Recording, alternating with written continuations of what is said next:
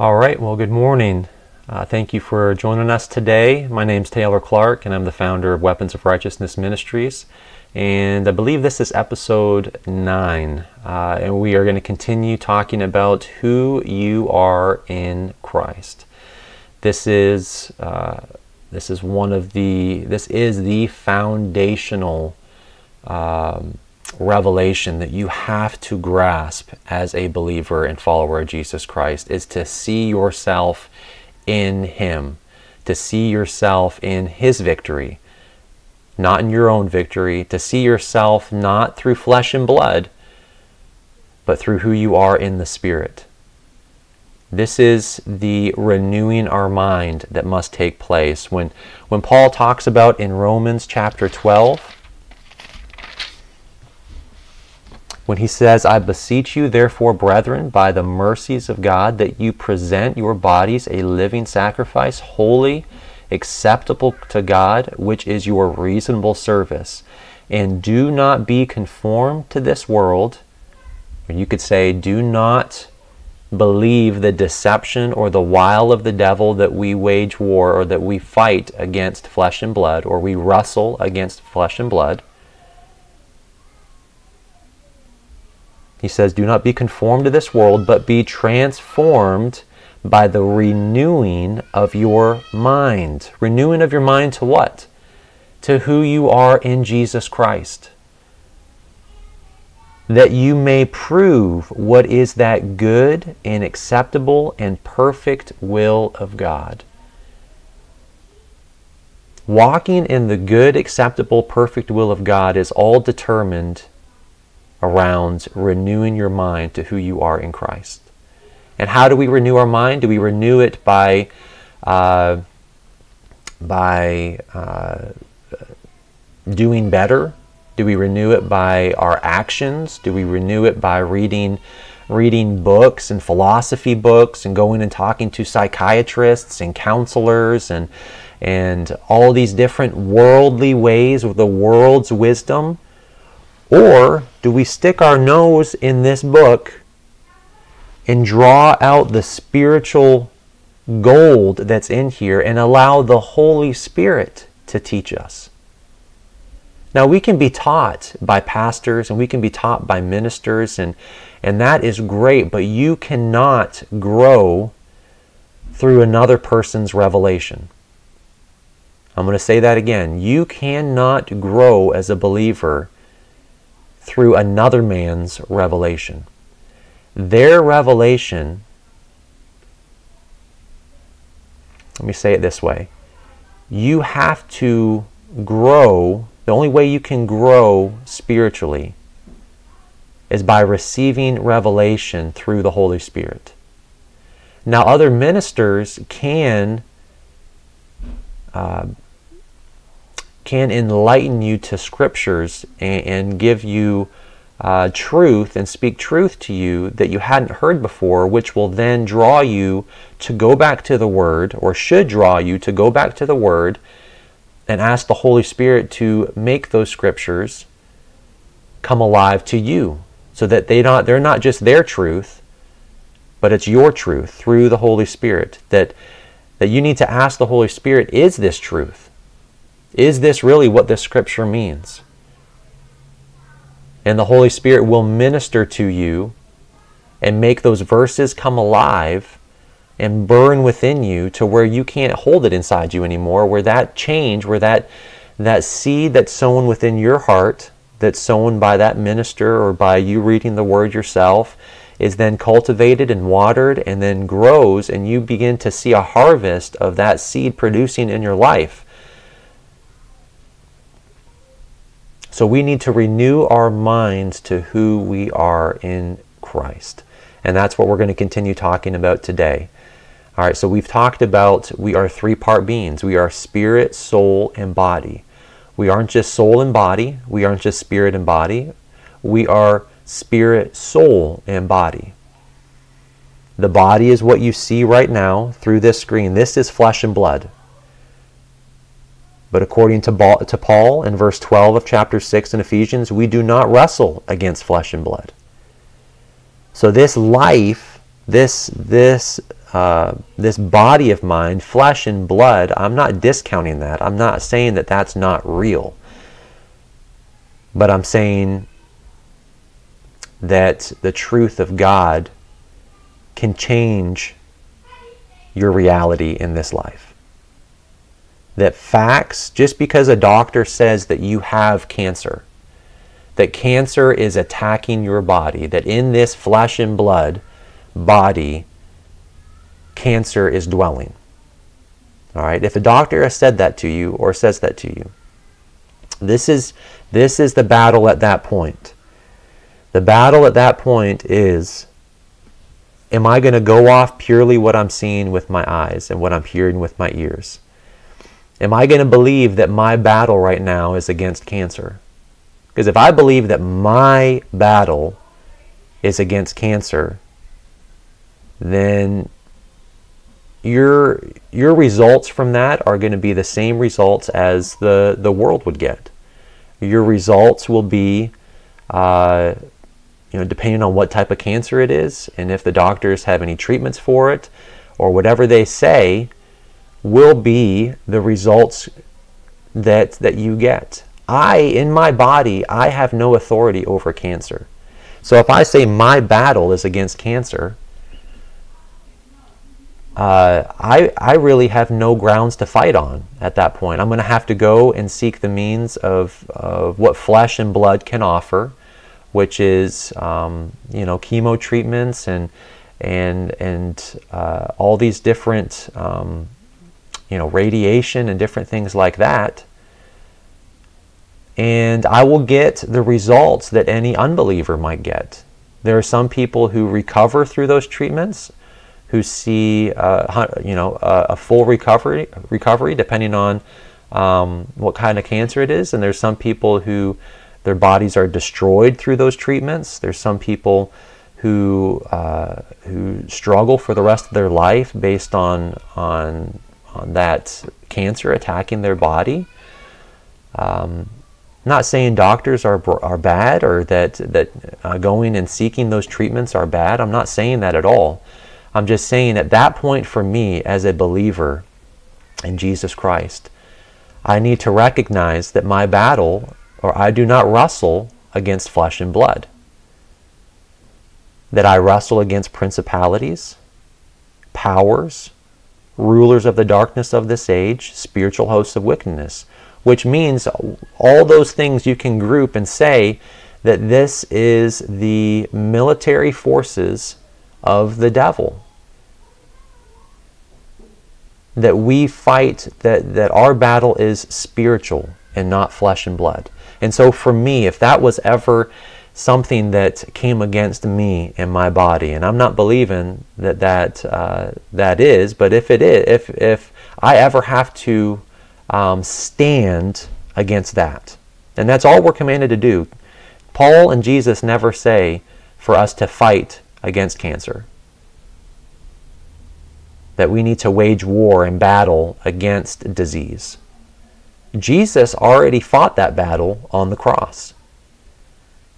When it says in Isaiah chapter 53 that he bore our sicknesses, he bore our diseases, and that by the stripes of Jesus we are healed, and then in 2 Peter 2.24, it's either 1 Peter or 2 Peter 2.24, Peter says that by the stripes of Jesus we were healed, that Jesus uh, that was part of the atonement on the cross, Jesus already defeated cancer on the cross, just like he defeated sin on the cross. You know, people might say, well, if Jesus if Jesus dealt with cancer on the cross or if Jesus dealt with disease on the cross, then why do people still get sick? Well, Jesus dealt with sin on the cross and people still sin. You see, we've built up these different arguments against what Jesus has purchased and paid for on the cross because we are waging war based on flesh and blood. We believe, those of you who have that mindset, believe that we are wrestling against flesh and blood, that we are wrestling against, against sickness. I've said it before. It's come out of my mouth. I'm fighting this sickness. We are never commanded in Scripture to fight sickness. We are commanded in Scripture to fight the good fight of faith and stand in Jesus Christ's victory. We are not in tr- we are I am not trying to get victory. If cancer was to attack this body, I'm not trying to get healed of cancer. I'm not trying. It's not like I see out in the out in uh, down the road. There's there's uh, my healing for cancer, and I'm trying to get there. No, in my spirit, I'm not sick. In my spirit, I am the righteousness of God in Christ Jesus. As He is, so am I in this life. That's in Galatians. I believe that's in Galatians. I'm sorry. A lot of these scriptures I'm just saying out of out of memory, and I and I don't have the address for them right now. But it says that as He is referring to Jesus, so are we in this life. So I know that in my spirit, I am never sick. In my spirit, I have no strongholds, no addiction, no pain, no disease, no anxiety, no fear. That I have that that spirit has been born again. I am as righteous in my spirit as I will be when I'm in the presence of, uh, of the Lord Jesus Christ. And I've received a, a glorified mind and a glorified body. That right now it says that I am seated in heavenly places. That's where my spirit is. My spirit man is perfect, is completely whole, completely healthy. This is this you guys have to understand this. This is who you are in your spirit. Excuse me. So if sickness comes against me, if cancer comes against me, if disease comes against me, if fear comes against me, I'm not trying to fight those things. I am fighting from a position of victory. I'm standing in faith in the victory of Jesus Christ that he's already obtained. Jesus already fought those battles for me. The only battle for me right now is that I stand believing. Is that I use the shield of faith, which has overcome the world. I believe it's in 1 John that it says that, um, and this has overcome the world, even our faith it might be Romans. Again, I'm, I apologize, guys. I'm just, I'm the Holy Spirit is bringing back to my remembrance Scripture. Our faith, we're told in in First Peter. I do remember this one. First Peter chapter five. Actually, I have it in my in my uh, in my journal here. 1 Peter chapter 5 verse 8 be sober be vigilant this is Peter talking he says be sober be vigilant because your adversary the devil walks about like a roaring lion seeking whom he may devour. Where does he devour us? It doesn't say he can devour everybody. It says he seeks whom he may devour. He devours us in our minds. If he can take our minds and get us to believe that we are wrestling against flesh and blood, get us to believe that we are dirty, rotten sinners, that we are going to die from cancer, that we are going to uh, die from, from this disease or that disease, that we have no authority, have no power. If he can get you to believe that lie, he will literally devour you from the inside out. But Peter says, resist him. He says to resist him. So we can't, if we are being commanded to resist the devil, James 4 7, submit to God, resist the devil, and he will flee from you. Not he may flee from you, not he, if you do if, if, if, if you do this or that, it's a possibility that he might flee from, no, he may flee from you, or he will flee from you. Submit to God, resist the devil, and he will flee from you, not God. God's not going to fight this battle for you. God's not going to resist for you. We resist, and Peter says it right here. How do we resist him? steadfast in the faith. This is verse 9. Resist the devil, steadfast in the faith. Well, what faith? Faith believing in who you are in Christ, who you are in your spirit. Knowing that the same sufferings are experienced by your brotherhood in the world. When we are we are in this world, Jesus never said that we were going to be free from suffering. Because we're in this world. Jesus was persecuted. Jesus experienced suffering in this world. If the Son of God himself was persecuted and experienced suffering in this world, who are we to say that we won't? That's not what that's not what Jesus said. That's not what I'm saying. That's not what Paul or Peter is saying. We will experience suffering in this world because we live in a fallen world. But the battle is in our mind, in our soul, in our mind, will, and emotions. Will we go off what we see in this flesh and blood world? Will we believe that that's the truth? Will we believe that we do wrestle against flesh and blood? Or will we believe in who we are in Christ? Will we identify with who we are in Christ? Will we identify with His victory? Will we identify with His commands, His promises that He's given us through His Word?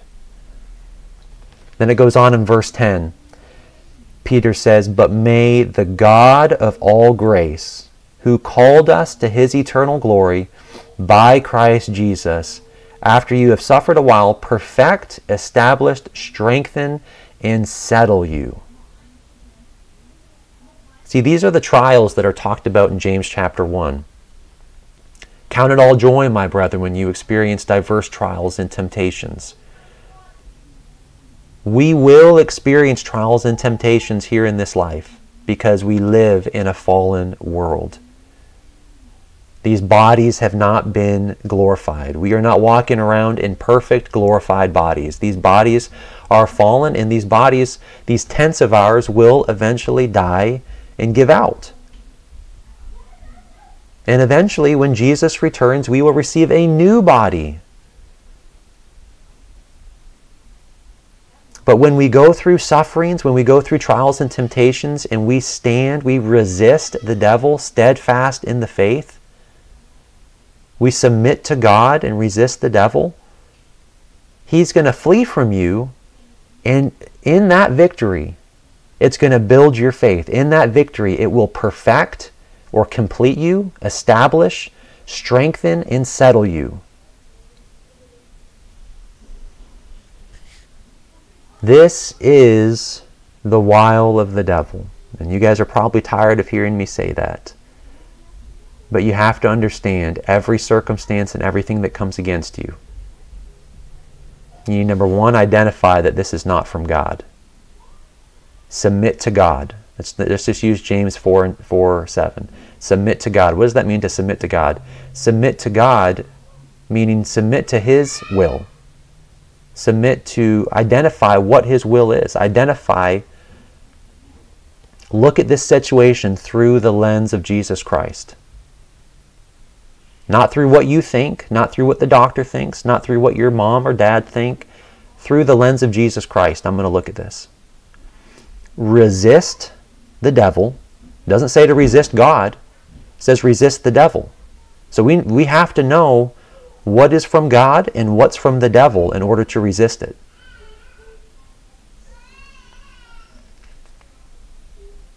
Okay?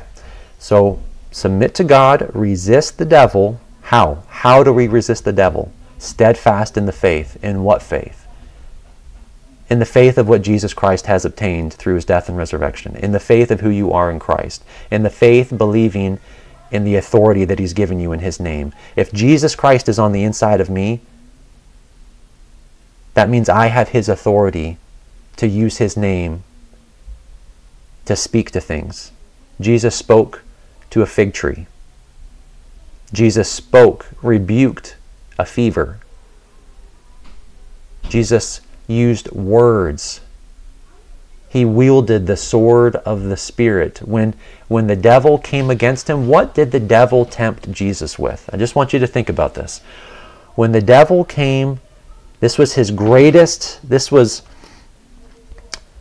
uh, the epitome of temptation. The devil knew that if he could get Jesus to believe that he was wrestling against flesh and blood, instead of Jesus identify himself, himself as the Son of God, as the Christ, the Messiah, if he could get him to take his eyes off of the declaration that God made at his baptism, when God said, This is my beloved Son in whom I am well pleased, if he could get him to take his eyes off of the word that he received from God and onto flesh and blood, onto his body, the devil knew that he, he'd be able to win. This was the single most important battle that the devil was going to fight and had been preparing to fight. If he could take down the Son of God, there was no hope for humanity. The first greatest temptation that he had was, was getting Adam and Eve to yield to him, their power, authority, and dominion in the garden. And he used the same tactic, the same scheme in both temptations, the same scheme that he uses against us today, the same scheme that Paul is talking about in Ephesians 6, verse 12, 11 and 12. Getting them to focus on the physical, focus on their flesh, rather than on God. So in, in Jesus' temptation, what did he do? He came to Jesus when he was in his bodily form the weakest, after 40 days of temptation, or uh, 40 days of fasting. He said, If you are the Son of God, take these stones and turn it into bread. Again, getting Jesus to take his eyes off of his identification as the Son of God and being fed by the Word and onto feeding his natural body, onto his hunger. And what did Jesus say? Man does not live by bread alone, but by every word spoken by the Word of God. And I'm not quoting this exactly, I'm just quoting it from memory. All right, if you look at Luke chapter 4, and I believe it's Matthew chapter 4, you can see these. Second temptation if you are the Son of God, throw yourself off of this temple. For it says that his angels will bear you up. He quotes Psalms chapter 91, I believe, verse 10 and 11. Again, taking his eyes off of his identification in Jesus, or identification as God's Son, and onto his physical body, proving that he is the Son of God. When he already was told that he was God's Son, he already heard it. All right, then the third temptation. He goes and, and, and brings him in a moment of time and exposes all the kingdoms of the world. Key word, world, and their glory. And through his eyes, he gets him to look at the glory of flesh and blood and says, Bow down to me, and I will give you all of these kingdoms and their glory. So he tempts him again. The lust of the eyes. And Jesus says, trying to think how he how he responded. Um, believe it was, "Thou shalt not tempt the Lord thy God," or "Get behind me, Satan." Thou shalt not tempt the Lord thy God. Let me try and find it here. Regardless, he responds with the word and identifies himself and never, never wavers from his identity as God's son. That's how we need to deal with these, these wiles of the devil when we are tempted to look only at flesh and blood. We need to identify ourselves who we are in Christ Jesus. If we look at Adam and Eve, look at Satan's temptation to Eve. Hath God said, Thou shalt not eat from the tree of the knowledge of good and evil? Let's go to Genesis chapter 3. Because this is this is really key. I'm just trying to confirm my point here, guys. Adam and Eve had fellowship with God every day. They had perfect union with God. God the Father. And Satan, in the form of a serpent, casts doubt into that relationship. He casts he, he speaks out deception. And if, instead of standing, resisting that deception, utilizing their authority and dominion that God had given them, and casting the devil out of the garden, they received it. and they began to focus. Their eyes went from the relationship with God to the physical, to flesh and blood. And look what it says. So we're going to read Genesis 3, verse 1. Now the serpent was more cunning than any beast of the field which the Lord had made. And he said to the woman, Has God indeed said? Questioning God's word, questioning their relationship with God. You shall not eat of every tree of the garden. And the woman said to the serpent, We may eat the fruit of the trees of the garden, but of the fruit of the tree which is in the midst of the garden, God has said, You shall not eat it nor shall you touch it, lest you die. Then the serpent said to the woman, You will not surely die, for God knows that in the day you eat of it, your eyes will be opened, and you will be like God, knowing good and evil. Satan spoke with his words through a serpent, casting doubt in God's goodness. He was saying, God's, God's withholding something from you. God's withholding wisdom from you. God's withholding this knowledge of good and evil. Hey, buddy, I'll be done in just a minute, okay? Close the door. Um, my kids are having lunch. And listen to what the what happens to the woman. She receives that. And it says, So when the woman saw that the tree was good for food, saw through flesh and blood the tree was good for food, that it was pleasant to the eyes, and the tree was desirable to make one wise. She took of its fruit and ate. She also gave to her husband with her, and he ate. So this is the. Okay, so yeah, First John says that these things are in the world the lust of the eyes, the lust of the flesh, and the pride of life. That these three things are all of what's in the world. This is, this is wrestling against flesh and blood. This is what's in the world. This is what the enemy uses to deceive us. He deceives us based on our own desires in the world.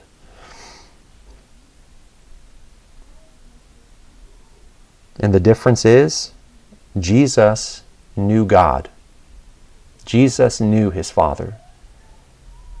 Jesus placed faith in the word that he received from God at his baptism, saying, This is my beloved Son in whom I'm well pleased. And he used the truth of God's word, the truth of what was found, what was in the Old Testament. He was quoting from Deuteronomy to overcome the temptation to look, to, to to wrestle against flesh and blood. Adam and Eve did not. Adam and Eve were consumed by what they saw with their eyes, and they gave in, and they yielded to that temptation. We as believers need to stand in the victory that Jesus has already obtained. And in order for us to stand in that victory, we need to know what has been given to us through that victory. We need to know what we are victorious over. We need to know who we are in Christ Jesus, the new creations that we've become through being born again in Christ. And the way we learn that, the way we see that, is to, to renew our minds to His Word. I don't, I don't think I got through exactly what I wanted to get through today, so I might be talking about this again in the next episode. This is why it's so important for us to see who we are in Christ and renew our minds to that victory, to what's been obtained in Christ, and to ask the Holy Spirit to teach us. The Holy Spirit, Jesus referred to the Holy Spirit as our teacher, who will lead us and guide us into all truth. If you've been born again, if you've received Jesus, made him Lord of your life, then you are a new creation in Christ. But your job now, all of our jobs now as believers, is to draw, is to renew our minds, drawing from who we are in Christ Jesus, drawing from that victory, drawing from the image of Christ in us, the hope of glory. That's our, that's our position now for the rest of our lives on this earth. We need to be renewing our minds to that reality. The reality of Jesus Christ on the inside of us, His victory, having the mind of Christ. In my spirit, I have the mind of Christ. I know all things in my spirit. Why? Because I'm seated in heavenly places with Jesus Christ. That's what the Word says. I believe that 100%. I place my faith in that. Now I need to renew this mind, this natural mind, to those things. I need to receive from the mind of Christ. And that connection is through the Holy Spirit. And so the next episode, I'm going to get into the baptism of the Holy Spirit. And uh, um, because this, rather than continuing on with Ephesians chapter 6, verses 12, 13, and, and on to the armor, I believe that this at this point I need to, to, to talk about the baptism of the Holy Spirit and, and what that actually means and how to receive the baptism of the Holy Spirit. All right, so I'm going to close in prayer here, and, uh, and that's what we will talk about during our uh, next episode. All right, I pray that you guys were blessed. I pray that you've received what I've been saying. And don't just take what I say in these episodes as, um, as, as truth, as the Word of God. Research it yourself. Go into the Word. Look at the, look at the scriptures in this Word and ask the Holy Spirit to teach you. This, is what, this has been what the Holy Spirit has taught me and revealed to me, and I have seen life changing fruit from these truths that God has quickened to me through His Spirit. And that's the job of the Holy Spirit is to teach us, to help us, to comfort us, to lead us and guide us into all truth. And by Him making these a reality in my life, I've, I've, I have boldness now to share it with others because I've seen in this life the results of walking in these truths and standing in these truths and resisting the devil, steadfast in the faith, as, as Peter told us. So let's go ahead and close in prayer. Father, thank you so much for your word. Thank you, Lord, that you are a good Father, that you are a good God, and that you displayed your goodness through Jesus Christ. I thank you, Lord, that we can know what is your will through Jesus, that that mystery, the mystery that was in the Old Testament, because they did not know you as we know you. I thank you that that mystery has been revealed through Jesus Christ. In the face of Jesus Christ, that mystery, has been revealed. So I pray that each of those listening today will look at themselves in their spiritual mirror, look at themselves through your, the Word of God, your Word, and see their reflection in Christ. See Christ in them, the hope of glory. And I believe that that's being done. I believe that revelation is being quickened by you, Holy Spirit, to those listening. That lives are being changed, that seeds that have been sown over these videos are now beginning to sprout and come to life and to grow roots.